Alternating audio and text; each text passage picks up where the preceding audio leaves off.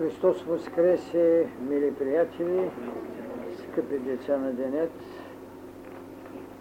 Неговото Възкресение трябва да го живеем като реалност, защото самите ние, съзнавайки се като деца на Бога, не можем без един Христос в себе си и без един Христос всемирен. Затова Христос Воскресе. Верно е, че живеем в една от най- тържествуващите в природата идеи, идеята за Възкресението. Тя има, както знаете, своето предшествие в едно 40 дневие преди Възкресението, едно 40 дневие след Възкресението, създава след Възкресението една психоза, която нашият народ много, бих казал, съзнателно го живееше и много отговорно го презануваше като всекидневие, затова казах като всекидневие, когато се поздравяваха взаимност, Христос възкреси, срещния трябваше да ви каже воистина или наистина възкрасна. Това предизвикателство е много характерно, защото отсрещния трябва да ви даде или ако ви даде този отговор, то безспорно е идеята на неговата дълбока вяра, че той е възкръснал. Така че изпитанието е пред онзи, който трябва да ви отговори. Дали вярва във Възкресението, за да ви каже наистина възкръсна, а това като мисъл форма, това като вибрация във вашия душевен свят е онова, което нарекох още на времето психоза, духовната психоза на един народ, която изгражда личната му вяра в убедеността на този, когото изповяда, и с това прилива струята на национално самосъзнание в дни на беда, защото човекът, който е и религия, и социално същество, човекът, който изповяда своето божество, е неговия национален алтар, макар че същите тези национални богове са и универсални. Те са Бог не само на верующия, те са богове и Бог. И на онзи, който не вярва в него, но в националното битие, където доминанта е една религия, тя дава своят принос в общият исторически път. Ето защо някога, а и сега продължава да се спори в идеята за православието, като доминиращо религиозно съзнание у нашия народ. Но мен повече ми е занимавал този въпрос за утвърденото признание на отсрещния в тайната на Възкресението, защото още изначалните векове на разгръщащото се учение, преди дори да стане религия, се създават отклонения и тези, които не са искали да приемат Христос, че е възкръснал, са били антихристи. Уния, които не са искали да приемат, че Исуса и Христа са едно и също, са наричани антихристи. И много по-късно, чак когато се ражда идеята за неговото пак и битие, както ще говоря днес, тези които могат да се обличат, както е казано, с измамата на Неговото Слово, да се самоубевят за това, наречени пак лъжи Христи. Така че тази дума антихристи, лъжи Христи има един много дълбок и далечен родилен момент и различна обществена сила. Ето защо казвам, че е било много по-отговорно онзи, който трябва от среща да ви отговори. Наистина, Маскаси.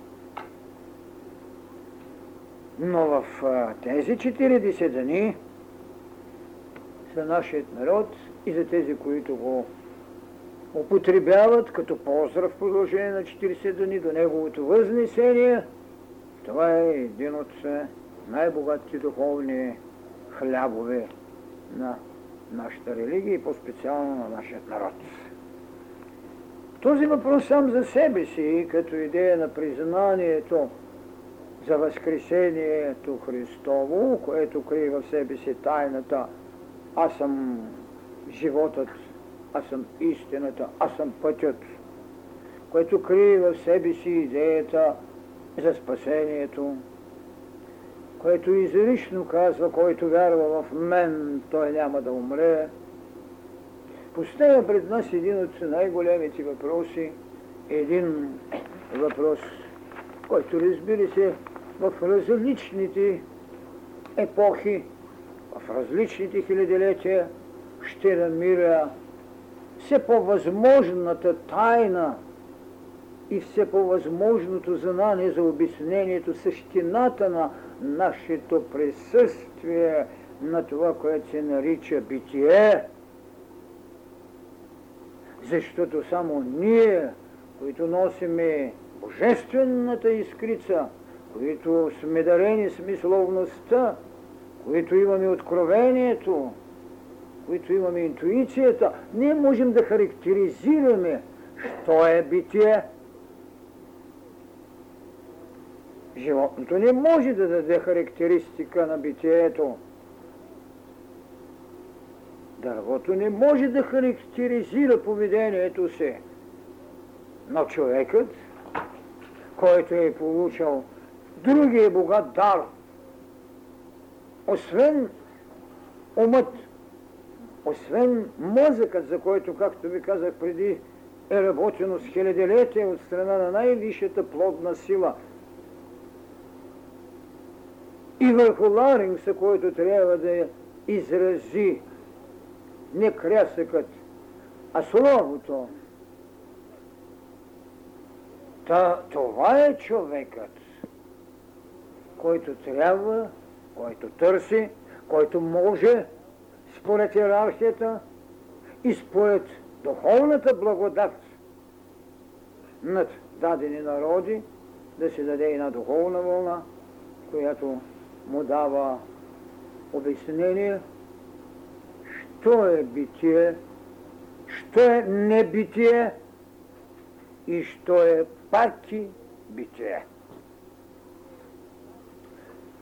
Това е въпросът, който стои преди нас сега. Битие, небитие, паки битие. И това, което го определя, това, което го характеризира – това е сътвореното върху самият проблем за домостроителството говорихме. Говорихме върху елементите на сътворението. Говорихме върху принципите на сътворението. Сега ще говорим върху тайната бития живот. И това сътворено как беше наречено? Твар. Ама не в ония нарицателен смисъл на обидност. Твар. Не, защото буквално твар значи творение, създание, дявол. Твар се го мира. Значи всичко каквото е създадено от Бога в тази природа, от този род, от това качество. Така че когато в Библията тази дума, понеже се употребява твар, имайте смисъл, превеждайте не в нарицателно обидното твар, а сътворено, творено от тук. И именно твар се го мира. Всичко създадено на този свят от Бога. И така, как е характеризиран този белег на живот?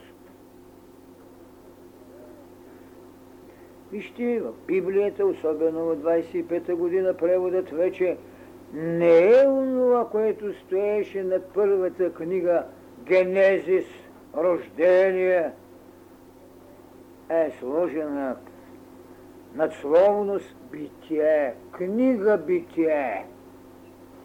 От какво идва тя? Битие идва от спомагателния глагол.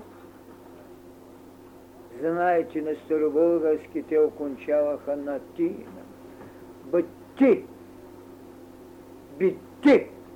Само че с ер малък и до него втория знак на ито. Бити. Което буквално като спомагателен глагол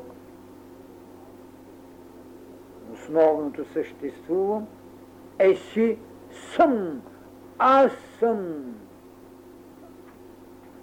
И наистина само човекът, когато се индивидуализира,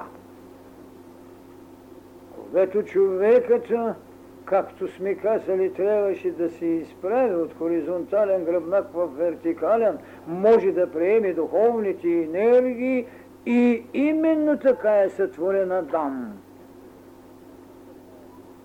Адам е сътворен с изправен гръбнак. Адам, който вече притежава какво ум, мисловно тяло. Адам е живот.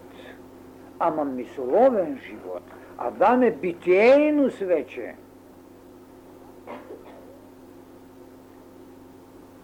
Така и ти Есъм, еси, значи живот, значи съм съществуван.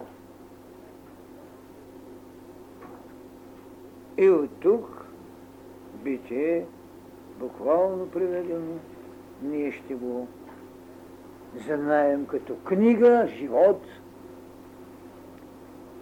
а отделен е въпроса вече, кой е дал живота? Различните религии от различни източници ги вземат. Разбира се, християнството и юдиизмът, въпреки че между двете доктрини ще ви кажа различията в идеята за животът, имат един Бог, от него е всичко, екс нихило, той сътворява от нищото,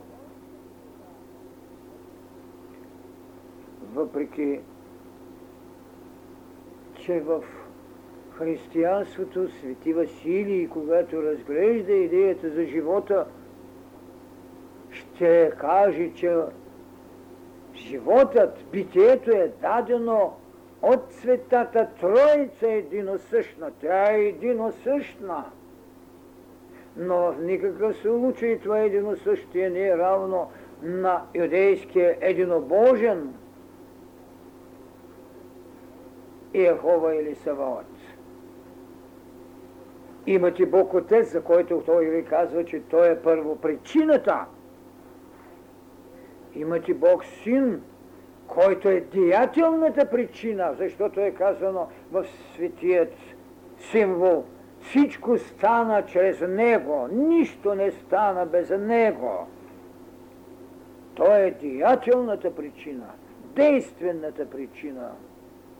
И Светия Дух, който е усъвършенстващата причина. Вижте, той дава една съвършенно друга характеристика, едно съвършенно друго битие. Първа причина, действена причина, усъвършенстваща причина. Но от нищо друго, освен с волята. Това е тайната на християнската идея за сътворението, че става по волята на Отца. Не се взема готова материя, както ще намерим и в индуизма. Не се взема еманиращото начало в гносисните доктрини. Не се взема дуалистичното начало. Волята Божия се творява. Битието е Негово. Не се взема доктрината на материализма, която можем да я разгледаме в две различни направления. Един брутален материализъм, който всичко ще изведе от материята, макар и да имаме така наречената възвишена, по извесена материя, която прави мозъкът, която, от която се раждат идеите, но всичко това е надстроечно, базисът е материята. Или на атомична доктрина на Демокрит, който ще ви постави, като първо начало атомът, от който ще излезе всичко, или една доктрина на някой от старогръцките философи, които ще ви поставят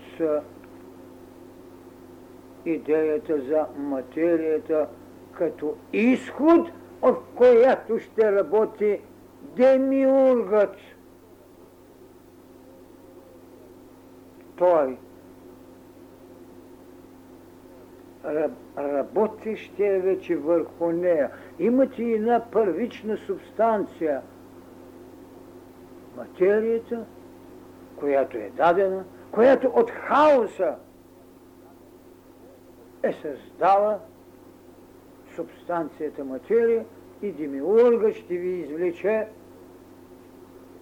това, което наричаме природа, космос. От този космос ще изведе вас и за той човекът, както е казано в древността, още един микрокосмос – той е цялостният в този космос. Космосът е в него, само че в един умолен вид. Когато Демокрит ще ви сложи атома, Питагор ще ви сложи числото. От него ще изведе, единицата ще я нарича Бог Отец, от него ще направи своята схема, и ще се счита за първично пак числото, което изразява вещ и което има своето начало само в единицата. Един плотин ще ви каже, че светът е изведен, еманиран от Божеството. Еманиран Християнството ви казва, че е сътворен по воля. Плотин ще ви каже, че е еманиран, че е отлучен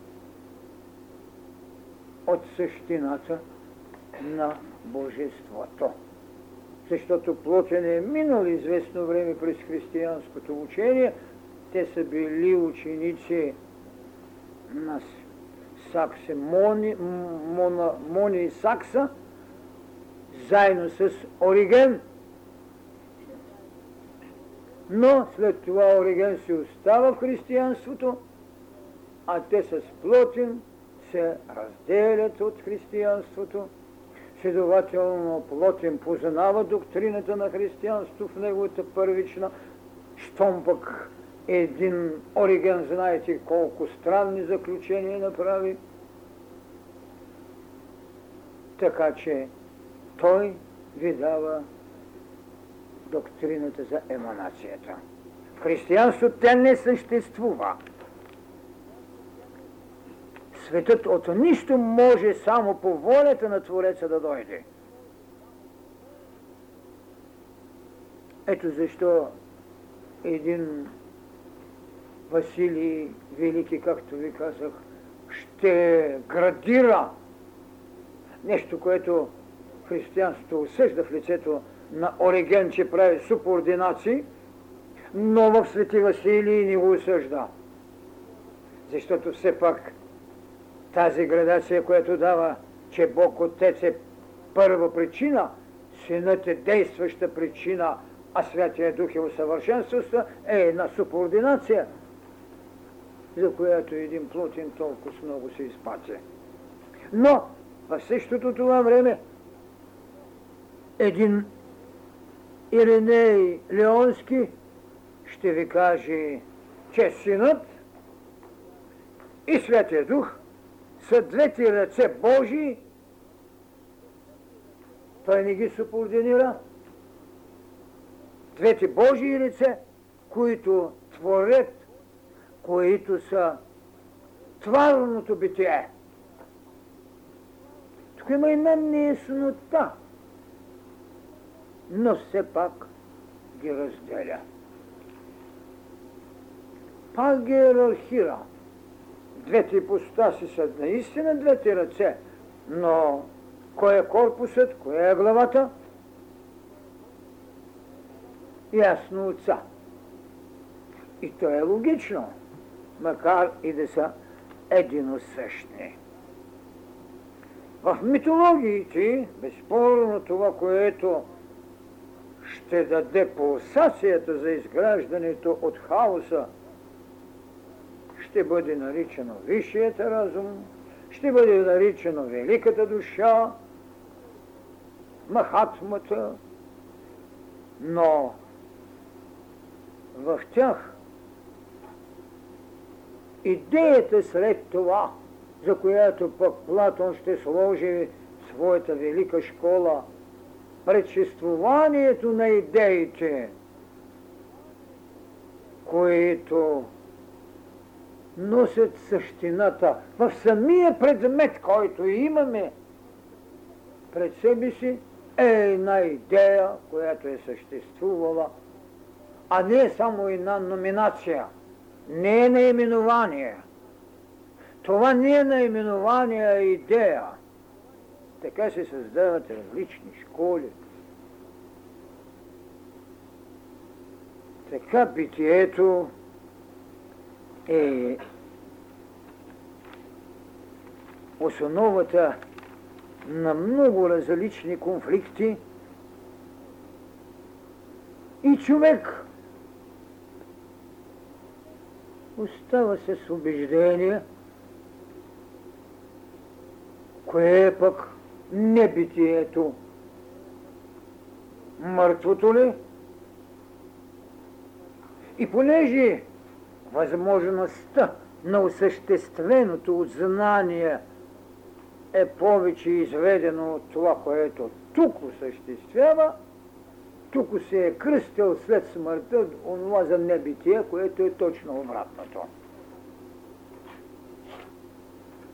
Така се ражда идеята му да търси безсмъртие, защото смъртта като нагледност лишавайки от това, което се е наричал битие, не удовлетворява. А безсмъртието и градацията за друг някакъв живот, който почват да му дават религиите, създава необходимостта от съпоставка, кое е по-трайното – това, което тук като преходно смъртта го взима, а ние наричаме живот, или там, където има нещо, което е много по-вечно и непреходно. Това е докато още продължават известни религиозни учения, защото един садокеец, който не приема наличието на душа и който не приема учение за безсмъртие, какво би нарекал битие? Безспорно това, което тук осъществява. Но онзи книжника или фарисейна, който възприема отвъден живот, би се попитал къде е преходното и къде е непреходното. Пред нас преходното, което така властно не наричаме живот, е на лице. Толкова на лице и безспорна е смъртта. Добре, но родената идея за безсмъртието и живота в отвъдността, за които малцина знаят, а му се поставя вече проблем за възкресение, колко ще живее там проблем и философия на религиите, почва да му подсказва, че оно, което съзнателно сме считали тук за пълнота на живота си, то е небитието, а истинското битие е там. Истинско битие в края на края ще си оставя само Бог. Само Той. Кога човекът ще бъде в Божието си съществувание, това сме казали. И идеята, че човекът е един Бог в развитие, но в тези свои степени той се осъществява с различни религиозни знания, за да се определи битие, небитие. Другата страна ще намерим и концепцията за преражданията.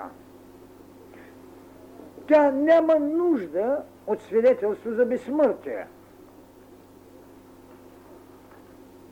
Има яснотата, че когато загубиш това осезание на живота си, което безспорно е преходно, отиваш в една отвъдност, където живееш също живот. И повече ли присъстваш там? Логично. Тук берегът на един живот се дистанцира от една година до 100 години, хайде някой сега там 120 направили.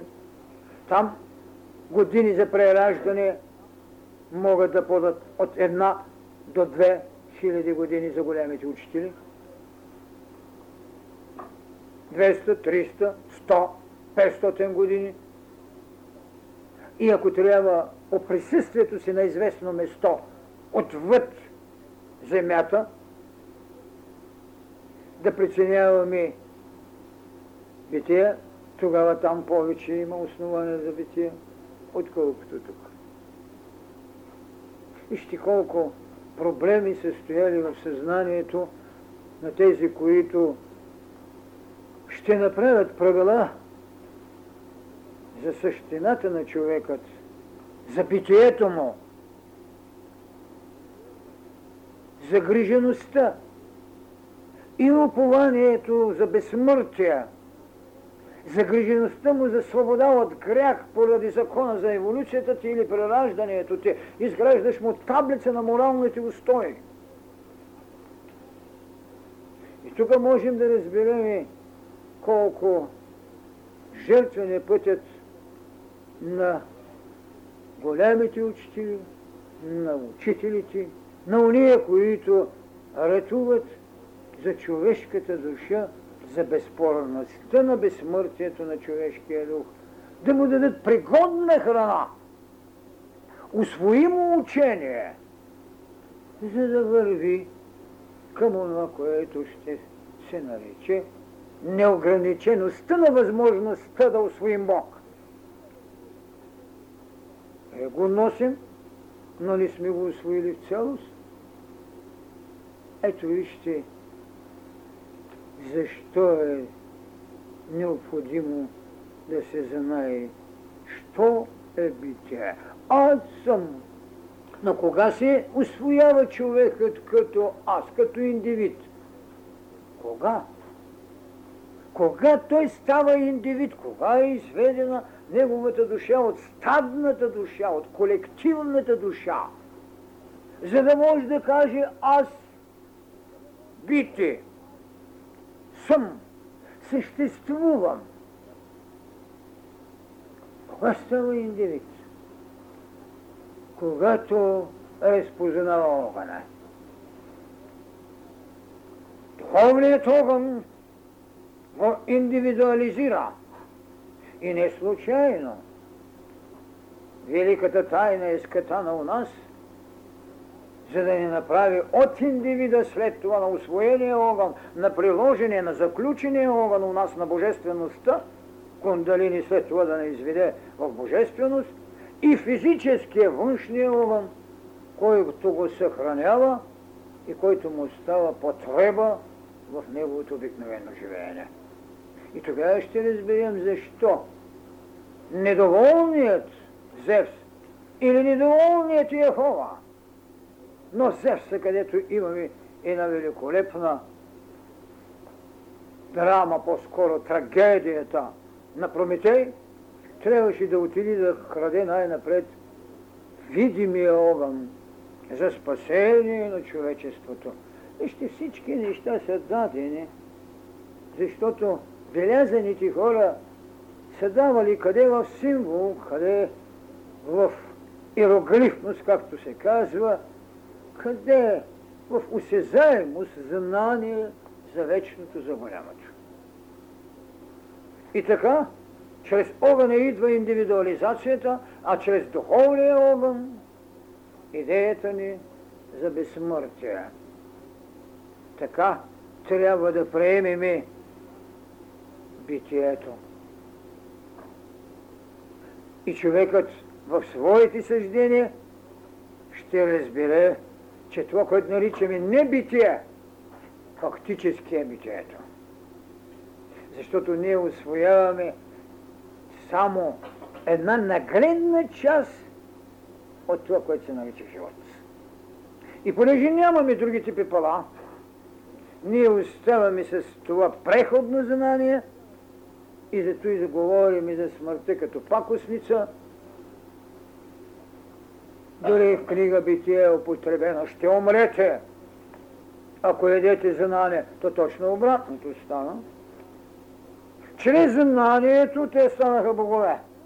Принцип за развитие, както го казва самия Бог на тези двама, които гони. А преходността да освоите животът се нарича умиране. Но тя не може да отнеме живица на безсмъртието, защото диханието не умира. Умира Адам еленото кожено облекло. Това, което умира. И за това трябва да приемем, че това, което наричаме ние за себе си по някой път небитие, там е голямото битие. Ведно с това обаче, в тази теза стои още един голям въпрос. И той е въпросът за паки битието. Казахме вече, че битието това това съм аз, това е то, това е той. Но какво значи пак кибитие? Внесе го християнството, което наистина няма доктрината за прераждането, но има доктрината за възкресението, която Христос демонстрира пред цялото човечество. И в същото време, нещо, което е много странно, и на обещание, че пак ще дойде. Пак ще дойде. Уния си имат прераждане, нашите премълчават, че имаме своего рода прераждане, пак ще дойде И точно това, паки, което като нарече, значи отново. И битие, отново ще правя битие, отново ще пресъздавам светът. И на гръцки наречено пароусия. Затова много често може да намерите там, където се говори за второто пришествие, именно пароусия, което значи пристигам. Пристигане. Идване значи отново в изграждане на един нов живот. Пароусия. Ето тази тайна е част от това, което като изграждаща система, защото още на времето Христос го казва това, пак ще дойда.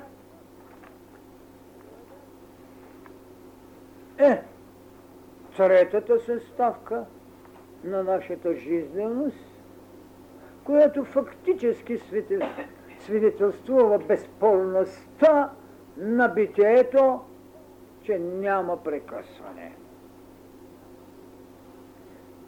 Кога и как, вече под различни светлини е дадено това учение. Едини са мислили, че веднага ще дойде и в откровението на Иоанна, където се дава и апокалипсисът, трагичната участ, която чака човечеството, някои още с излизането, де се казва от ръцете на автора, са мислили, че на другия ден ще настъпи апокалипсиса.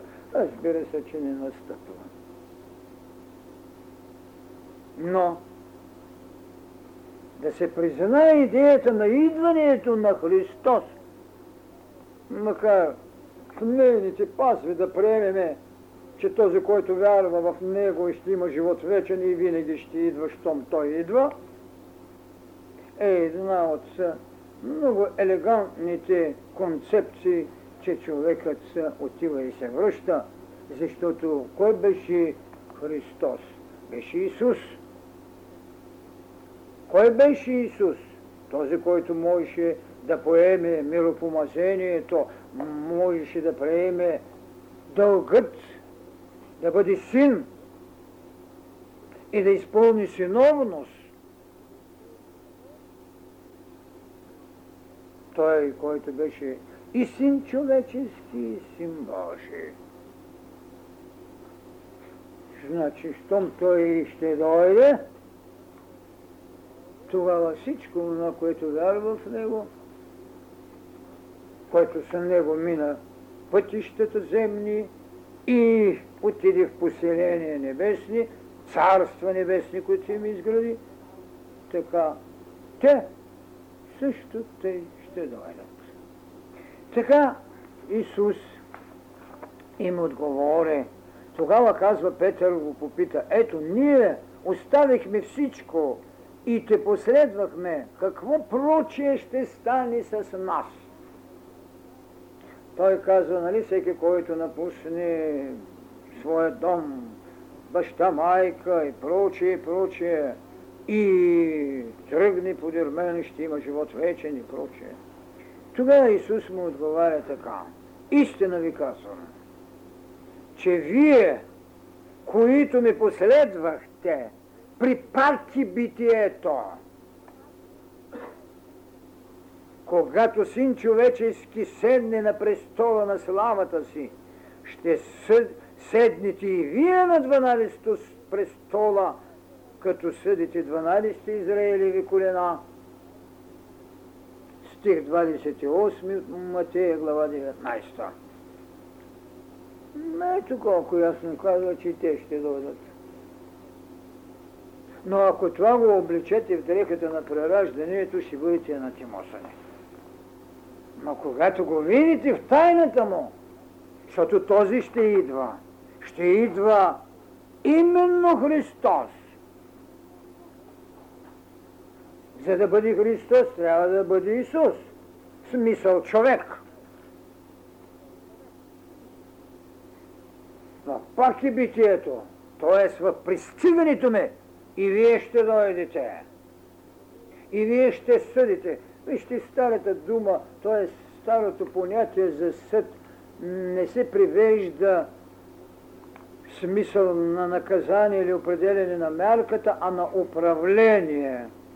Трагичното е, когато му се даде само наказателна стойност и всеки като чуе за второто пришествие или за апокалипсиса, настръхват му косите, някои системи религиозни, отделени от официалното мислене, точно с това плашат, как ще отидат в гиената огнена, а пък белязаните овси ще наследят Царство Небесно. Всеки според своя духовен ще извърши своето духовно дело. Ще има битие, защото то не умира. Защото това, което наричаме небитие, е повече битие, защото повече живеем там. И тогава, защо да се очудваме от мисълта му, че който ще извърви един път и който ще освои и наистина, той ще има живот. Какъв е смисъл да каже аз съм животът, ако този живот гасне само с това, че ви е казал дума. Той не казва думи за утешение, а черталя пътища за живот.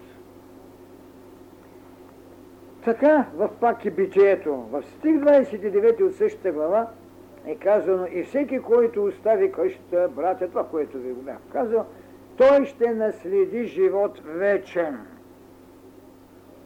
Вижте, Христос не е давал съблазни, за да привлече хора. Той е давал идеи за спасение, давал е идеи за живот, давал е пътища за развитие. Нищо и, и не би прозвучало така убедително, че ще наследиш живот вечен, ако не ми даде тази тайна. Аз, когато се върна, и вие ще се върнете. Или другата. Там при отца ми има много жилища и аз отивам да ви приготвя. Идея, която човечеството чува в противовес на преизподнята, в противовес на Адиса на митологиите. А колко е реално това? Битие и небитие? Различни учения са го поднасяли човекът или го отминавал, като е знаел повече от това, което му поднасят, или се е стремел да го освои и е чакал приложение за нещо по-голямо, което до вчера не е знаел. Защото нашия дух знае много повече от нашия ум. Нашия дух знае много повече от нашата душа. И понякога едно осенение – едно прозрение, то, което се нарича мъдрост на народите, там, когато някой е дошъл и с едно прозрение даде един израз, който е живот, така човекът е освоявал онова, с което може да живее. Ето какво ще ви каже индуизмът за битието и небитието. Нереалното не съществува реалното винаги съществува, така битието познават тези, които виждат самата същност. Ще, само този, който може да види самата същност, той ще познае, че реалното винаги съществува. Битието не може да погине небитието. Да, отделен е въпроса, кое е човешкото може да окачестви за битие и небитие, но в него развитието е, което го прави обвързан с знание. Не може да мини повече. И някъде, може би, преди 20 години бях писал из началото на едно, на една писмена. Има една реалност, по-реална от реалностите, това е реалността на духа. И всичко е възприемане на свят, който удовлетворява собствената ни будност. В Лука също така ще ни се даде, че аз ви завещавам всичко. Някои от модерните мислители ще ви поднесат, че битието е родението от субстанцията свят. Ама тази субстанция може да бъде материята. Дайте да се разберем. Коя субстанция? Материалисти казват, първичното е материята. Идеалистите казват идеята, теолозите казват Бог, митологиите казват хаотичния свят и демиургът. Това е най-извинителното невежество. Родени от субстанцията, свят, в който вътрешното съществуване се гради върху пораждането и балансирането на двойните противоречия на двойките противоречащи. Вижте, светът не се дължи на балансиране. Балансирането е в развитието. Той не се ражда от балансиране. След като е роден светът и в неговата еволюционност можем да търсим балансиране не толкова, отколкото контраверсии за еволюционност.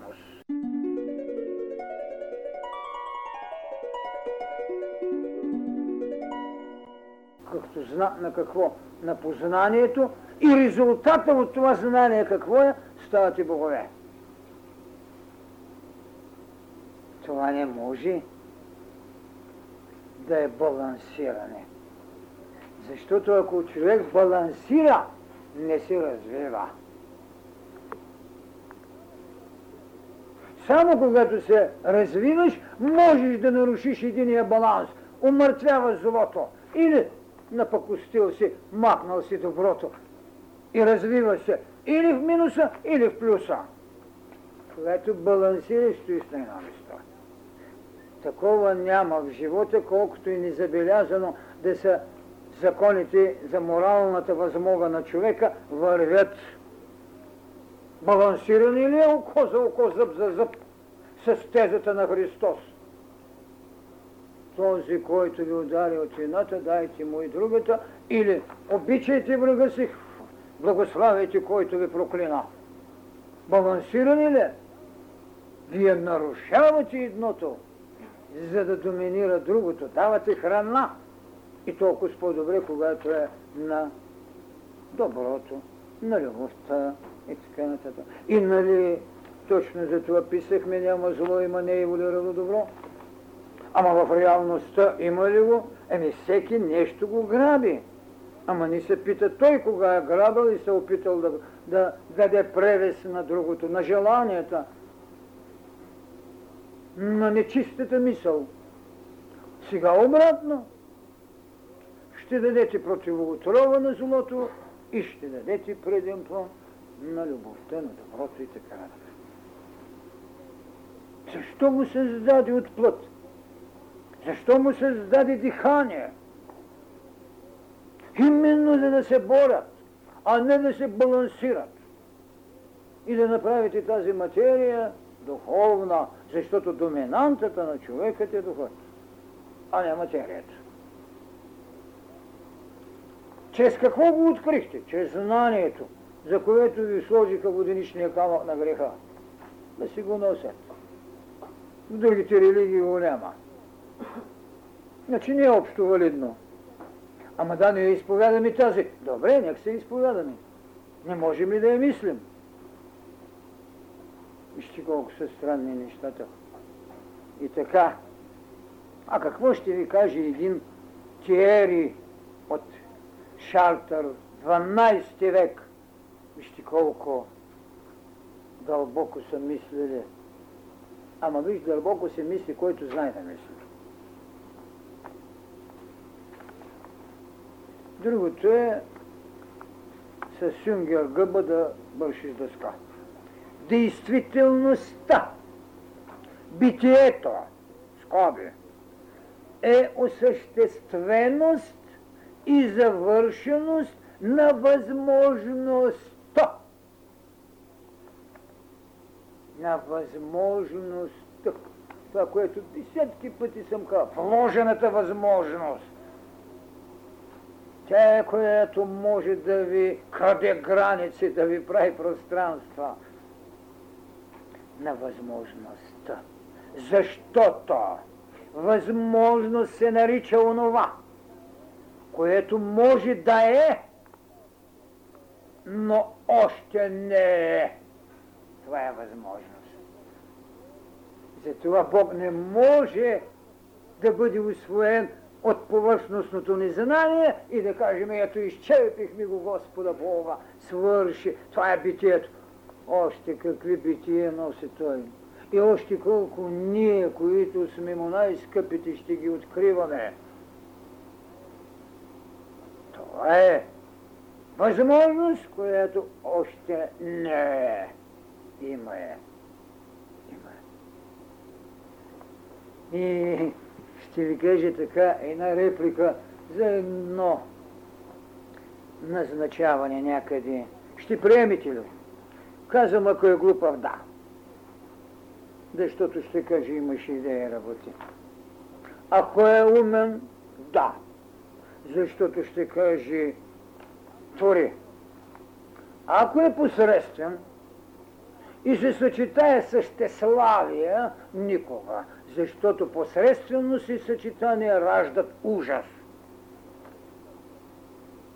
Ей така, когато ви създадат някаква религиозна общност от ужаси, Боже пази България. Същото е в поетическите среди.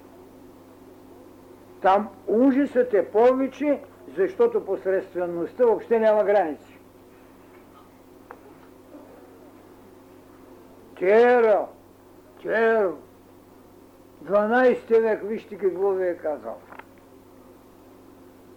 И така, битейността на възможността, така, че възможността се нарича материя, а действителността форма, битейността се именува самата същност, която е форма на битието, и истинския Бог. Това. Това е виждане. В самото понятие възможност, вижте какви неща могат да се крият. Защото да се освободил Бог от всичко е нещо невъзможно но да му сториш възможност, която още не е станала, това е велико. Не можете да го освободите. Бог не може да бъде изчерпен. И он ден, когато говоря за Възкресението, някъде да се срещнали, че Бог Отец възкръсна. Не може ли да възкръсва той? Сина му може, ама той не. Не смеят да го помислят, пък и не са го измисляли. Това са големите неща. Това е битие. Битието не възкръсва. Не битие се опитаха да правят или човешко битие в Исуса, но Христа му върна битие. Възкръсвай се, не мой. Това са големите. А той ми обеща какво? Пак и битие. Ще дойда, ще пристигна Парусия, ще пристигна. Е, щял да пристигне като крадец. Ами, щом се чувстват хората апаши, идването му сигурно ще бъде като това. Ще дойде тях да украде. От собствения си свет дадат наименование, той ще дойде като крадец посред нощ. Еми, тук се убиват и без ряд нож. Не може така да се говори, независимо от светописание. Ще дойде както му е реда и ще извърши каквото трябва. Защото няма по-велика тайна от това да дадеш още нещо от възможността на Отца. Аз върша това, което върши моят Отец. А той наистина свърши много неща. Много, толкова много, че е невъзможно да бъдат характеризирани. Самия обрат на идеята за живота. Да нямаш ад, да имаш Царство Божие. Самата демонстрирана идея на Възкресение като учение, а не като отделен Дионисий. самия обрат на отмъщението да го сложиш прощение. Те са страшни неща. Ето битие! А Платон ще ви каже, че Бог не е могъл да създаде света нито преди, нито по-рано. Тъй, когато светът още не е съществувал, не е имало преди и по-рано. Ами сигурно е. Щом го е нямало, не може да има преди. Но ние не можем да сложим определение на отца. А те могат да сложат на хаоса, кога го раждат, или на демиурга участие. Демиурга може от хаоса вече да прави. И това, което ще го направи, ще го наречат свят. В неговата теза стоят, както ви казах, предимно предшествуващите идеи. Луски в своето мистично богословие ще ви каже, че светът е създаден по Божията воля. Само, че той е друго природен на Бога и съществува извън него, както пък ще ви каже Иоанн Дамаскин, но не по место, а по същност, по природа. Така, тези двама мислители, Лоски, който е този век почина, и един Йоанн Дамаскина, който в 8 и 9 веке, ще ви кажат, че само по Божия воля е сътворен светът. Въпреки, че Лоски ще потвърли идеята за юдохристиянската традиция, че светът е създаден екс нихило, от нището, което е догма за вярата ни. Но за мен и това не е много верно. Не е много верно, защото преди малко ви казах, че не е създаден само от един Бог в идеята на християнство, триличния, както го казва Свети Василий Велики. Бог Отец е първопричина, Синът е деятелна причина и Светия Дух е усъвършенствана причина. всеки от тях е ипостас в единосъщието, но с различие от предшествуващият прави свят. В юдейската религия имаме само един Бог, Саваот. И той ще ви каже да се сътвори небе и земя. И след това ще приложи Fiat Lux. Да бъде светлина. В идеята обаче за триличието, щом имаме усъвършенстване, щом имаме деятелна причина, а в светия символ е казано, че Бог сътвори видимия и невидимия свят – Но нищо не стана без синът. Значи имаме нещо по-другичко от това, което е дадено. Така че тази иерархия не всякога можем да я приемем, макар че и в някои от Опанишадите, където знаете, че имаме три божества и промяна, там един жизнен период е цяла мамвантара, тя сменя иерархията на културата, едни божества, които са завършили своята еволюция, отминават в друга мамвантара и залъчени избранници ще поведат нова човешка раса, ще й дадат нова характеристика, а в идеята за страшния съд стоят само едни разплата. Вижте колко много промени може да се яви в развитието Бог да твори от нищо. Там има наличие на една инвентаря, която си дава друга, последица остава. Както у нас, за да дойде Адам и Ева до плътния човек, трябваше Адам да бъде оживен чрез Ева, която е астрала, а след това, когато ще получат знание, да получат последна градация на физическо поле. В тази тайна, в Упанишат е дадено едно разбиране за невидимият, който е всичко.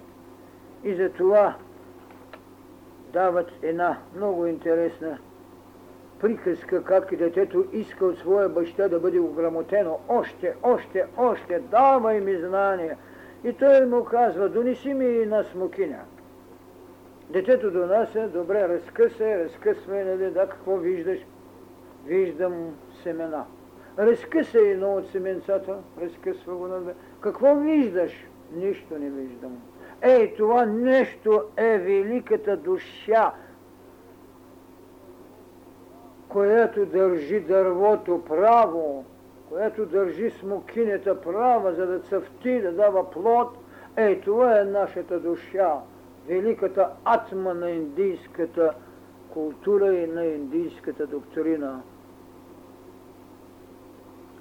Невидимото, което ние не можем да видим. И множеството, което чрез единицата се изявява. Така че, когато се опитват различните концепции да ни обяснят тайната за битието, ей това разнообразие, което ви нахвърлих, и ще го намерите още, ако щете, в гръцките философии, както ви казах, в атомистите един демократ ще ви каже, че всичко е там в него.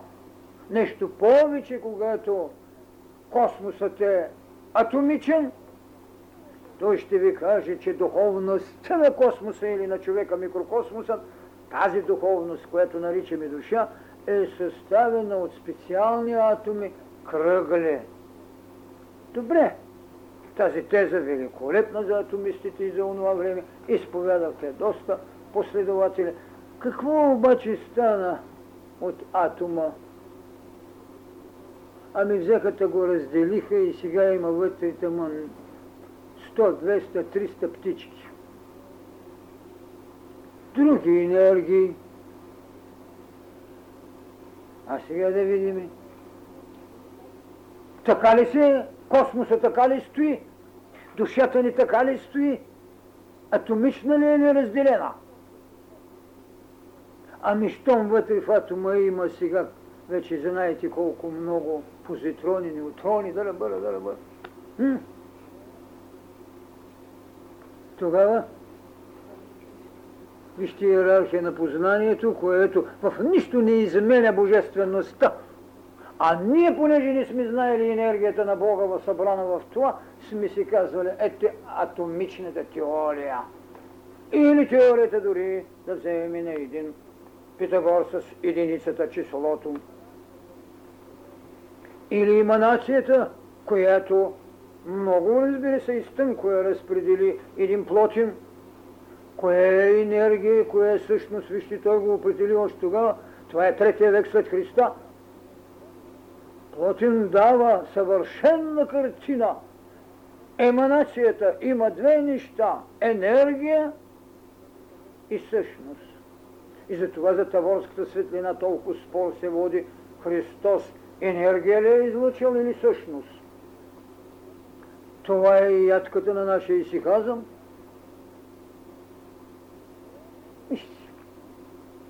Кое е битие тогава?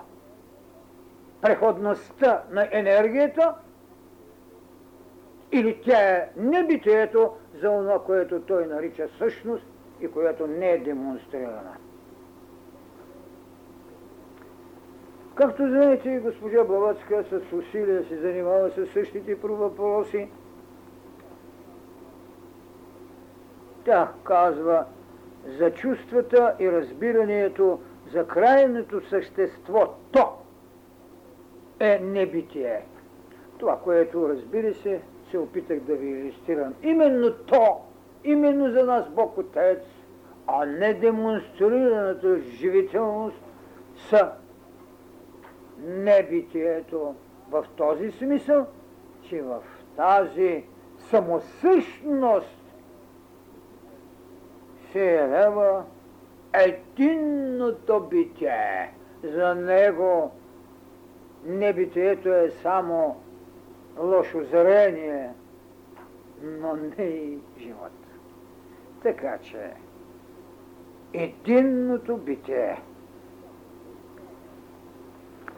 Тя потвърждава, че промяната, че имаме небесна иерархия, като същност на битието в освояването му.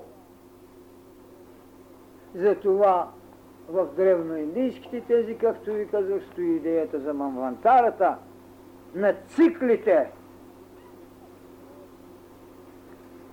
А при нас ще имате съвършеният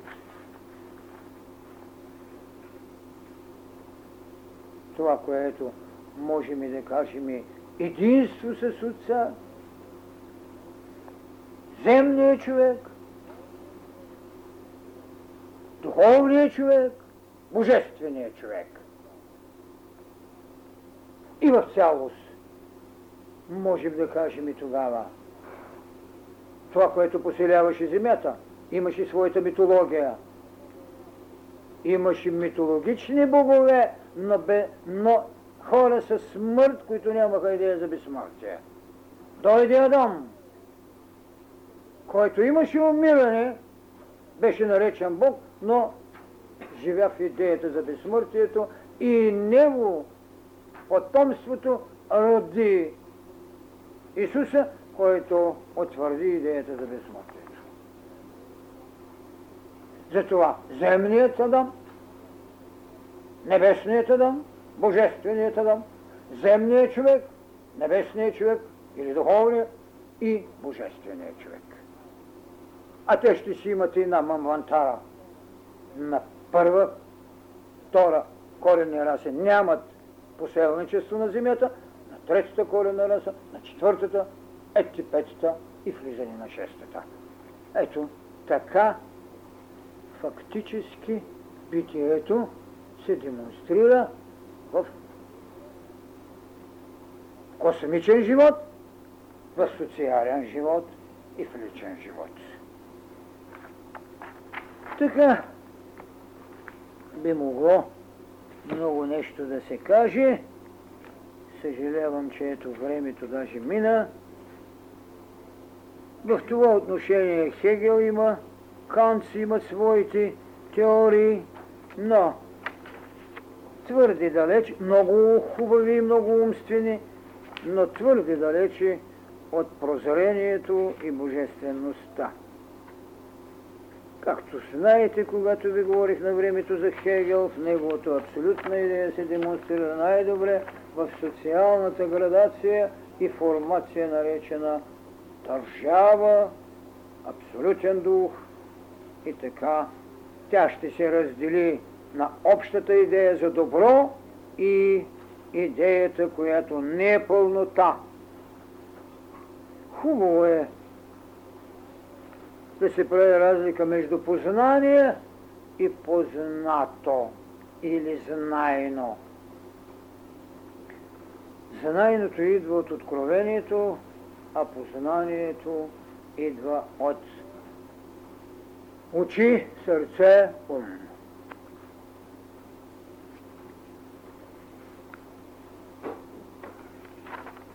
Така, с великия закон на битието ние ще осъществим и собственото си битие. Никой не може да се осъществи вън от себе си, където е вечния, тъй както вечният не може да бъде освоен и познат без нас. Би се обезмислило битието на човека без Бога и никой не би го констатирал, ако не е човек в иерархиите на нашата планета.